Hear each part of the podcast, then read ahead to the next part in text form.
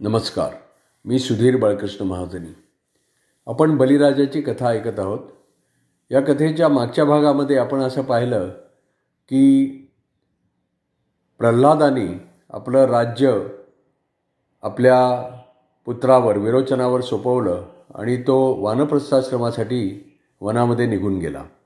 विरोचनाचं राज्य पृथ्वीवर सुरू झालं आणि त्यांनी असा नियम केला की माझ्या राज्यामध्ये विष्णूंखेरीज इतर कुठल्याही देवतेला महत्त्व नाही. यज्ञ करायचा तो विष्णूंसाठीच यज्ञामध्ये आहुती द्यायची तीही विष्णूंसाठीच. आणि कुठलाही कुठलीही पूजा किंवा कुठलेही यज्ञ कुठलंही मंदिर हे केवळ विष्णूंसाठीच राहील. आणि त्यामुळे काय झालं की इतर देवांना इंद्रादी देवांना कुठलीही यज्ञाची आहुती मिळेनाशी झाली आणि त्यांचं तेज हळूहळू कमी व्हायला लागलं. त्यामुळे त्यांना काळजी पडली की या विरोचनाचं काय करायचं? त्यामध्ये परत विरोचनानी सूर्याची आराधना करून सूर्याला प्रसन्न करून घेतलं होतं आणि सूर्याने त्याला एक मुकुट दिला होता. आणि त्याला सांगितलं की तू हा मुकुट मस्तकावर जोपर्यंत धारण केलेला आहेस तोपर्यंत जगातली कुठलीही शक्ती तुला काहीही करू शकणार नाही. कुठला कोणाचाही टिकाव तुझ्यासमोर लागणार नाही. त्यामुळे इंद्राला असा प्रश्न पडला की या विरोचनाला आता कसं कसा त्याचा निपात करायचा? म्हणून मग एकदा इंद्राने युक्ती करून कपटाने विरोचनाच्या मस्तकावरचा मुकुट हरण केला आणि त्या अवस्थेमध्ये त्याच्याशी युद्ध केलं आणि युद्धामध्ये त्याचा वध केला. त्यावेळेला विरोचनाला एक पुत्र होता आणि त्याचं नाव म्हणजे बली. हाच तो बली राजा ज्याची आपण कथा ऐकत आहोत. या बलीनी असं ठरवलं की आपल्या पित्याच्या वधाचा इंद्राने जो त्याचा वध केला होता त्याचा आपण प्रतिशोध घ्यायचा. म्हणून तो शुक्राचार्यांच्याकडे मार्गदर्शनासाठी गेला असताना शुक्राचार्यांनी त्याला सांगितलं की तू विजयजीत नावाचा यज्ञ कर. आणि तो यज्ञ तू केलास की तो यज्ञनारायण तुला असं सामर्थ्य देईल की ज्याच्यामुळे तुझं उद्दिष्ट पूर्ण होऊ शकेल. म्हणून त्याप्रमाणे बलीनी विजयजीत यज्ञ केला. आणि यज्ञनारायण प्रसन्न होऊन त्यांनी त्याला एक रथ दिला. तो अजेय रथ होता.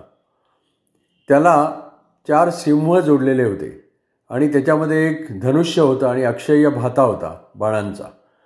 तर यज्ञनारायणाने सांगितलं की या रथावर आरूढ झालास आणि तू विजयासाठी निघालास तर तुझा कोणीही पराजय करू शकणार नाही. आणि तू आणि तू नेहमी जिंकत राहशील. तर तो रथ प्राप्त झाल्यानंतर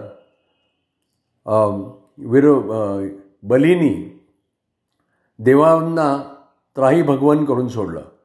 म्हणजे देव इंद्रादी देव इतके पराक्रमी पण त्याच्यापुढे ते टिकाव धरू शकले नाहीत आणि त्यांना शेवटी स्वर्ग सोडून अरण्यामध्ये पळून जावं लागलं.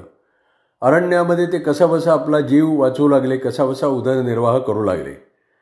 त्यावेळेला असं झालं की देवांची माता म्हणजे आदिती कश्यपांच्या दोन पत्नी होत्या एक दिती आणि दुसरी आदिती. दिती ही दैत्यांची माता आणि आदिती ही देवांची माता. इंद्रादी देवांची ती माता होती. या आदिती मातेला पण आपल्या मुलांचे हाल भगवेनात आणि ती एकदा विष्णूंकडे गेली. आणि विष्णूंना तिनं नमस्कार केला आणि सांगितलं की देवादी देवा माझ्या पुत्रांचे हे हाल तुम्ही बघताना तुम्ही त्या बलीचा वध करा आणि माझ्या मुलांना या त्रासापासून मुक्त करा. तेव्हा विष्णू तिला म्हणाले अदिती हे पा बली हा माझा भक्त प्रल्हाद याचा नातू आहे. त्याचा वध मी करणार नाही कारण त्यांनी काही कोणाचा वध केलेला नाही आहे आणि तो फक्त आपला मार्ग भरकटला आहे. त्याला मी योग्य मार्गावर आणीन आणि त्याच्यासाठी मी तुझ्याच पोटी जन्म घेईन आणि तो माझा वामन अवतार असेल. त्याप्रमाणे कालांतराने कश्यप आणि अदिती यांना एक पुत्र झाला. तो पुत्र म्हणजे विष्णूंचा पाचवा अवतार वामन. हा वामन मोठा होऊ लागला आणि तो आठ वर्षाचा झाला तेव्हा त्याचा व्रतबंध करण्याचं देवांनी ठरवलं. त्याप्रमाणे शंकर ब्रह्मदेव बृहस्पती इंद्र हे सर्वजण वामनाकडे आले आणि त्यांनी त्याच्यावर व्रतबंध संस्कार केला. त्याला दंड दिला. त्याला यज्ञोपवीत दिले त्याला कमंडोलू दिला त्याच्यावर छत्र धरलं आणि त्याला आशीर्वाद दिले. आणि त्याला सांगितलं की तू आता तुझा अवतार कर कार्य करण्यासाठी सिद्ध झाला आहेस. त्याप्रमाणे वामनाने सर्वांना नमस्कार केला त्यांचे आशीर्वाद घेतले आणि तो म्हणाला की मला आता त्वरित इथून गेलं पाहिजे कारण बली हा एक महाभिषेक विश्वजित यज्ञ करायला बसलेला आहे. आणि तो यज्ञ पूर्णत्वाकडे चाललेला आहे आणि पूर्णाहुती पडण्यापूर्वी मला त्याच्याकडे गेलं पाहिजे. तर त्याप्रमाणे वामन तेथून निघाला आणि जिथे हा यज्ञ चालला होता बलीचा त्या ठिकाणी येऊन पोचला. तर त्या ठिकाणी बली यज्ञामध्ये आहुती देत होता. म शुक्राचार्य त्याला मार्गदर्शन करत होते आणि त्यावेळेला हा वामन तिथे पोचला आणि वामनानी वाणी उच्चारली. ओम भवती भिक्षाम देही. त्याबरोबर बलीनी आपलं यज्ञकार्य एकदम थांबवलं आणि त्याच्याकडे बघितलं की हा कोण बटू माझ्याकडे याचना घेऊन आला आहे. त्यावेळेला शुक्राचार्यांनी त्याला ओळखलं की हा बटू म्हणजे हा साधासुद्धा नाही आहे हा विष्णू आहे आणि तो आता कपटानी बलीचं सगळं राज्य वगैरे हरण करण्यासाठी इथे आलेला आहे. त्यामुळे त्यांनी बलीला सावध केलं की तू ह्याच्याकडे लक्ष देऊ नको. आपला यज्ञ पूर्ण होत आला आहे. तू आधी यज्ञ पूर्ण कर. पण बली म्हणाला नाही. हा हा माझ्याकडे याचना घेऊन आलेला आहे. तेव्हा ह्याची या इच्छा काय आहे ते मी जाणून घेईन आणि मगच मी उरलेला यज्ञ करीन. तेव्हा शुक्राचार्यांनी सांगितलं की अरे हा साधासुद्धा बटू नाही आहे हा विष्णू आहे. आणि हा तुला तुझं राज्यहरण करण्यासाठी आलेला आहे. तेव्हा बली तरी बलीने ऐकलं नाही. आणि बली त्याला म्हणाला की तुझी काय इच्छा आहे? तुला काय हवं आहे? तेव्हा तो वामन म्हणाला की पहा मला फक्त तीन पावलं भूमी पाहिजे. तेव्हा बली म्हणाला की अरे मी एवढा राजा तुझ्यासमोर उभा आहे आणि तू मला फक्त तीन पावलं भूमी मागतोयस. दुसरं काहीतरी माग. तेव्हा बल तो वामन म्हणाला की नाही मला दुसऱ्या कुठल्याची कशाची इच्छा नाही. मला फक्त तू तीन पावलं भूमी दे. तेव्हा बलीनी उदक सोडलं आणि त्याला तीन पावलं भूमी देण्याचा संकल्प केला. त्याबरोबर वामन हा जो उंचीनी कमी होता बुटका होता तो एकदम वाढायला लागला आणि वाढता वाढता तो इतका वाढला की त्याचं मस्तक गगनाला जाऊन भिडलं. आणि त्यांनी आपलं एक जे पाऊल पहिलं पाऊल उचललं ते त्यांनी पृथ्वीवर ठेवलं. आणि पृथ्वी त्यांनी आपल्या पावलांनी व्यापली.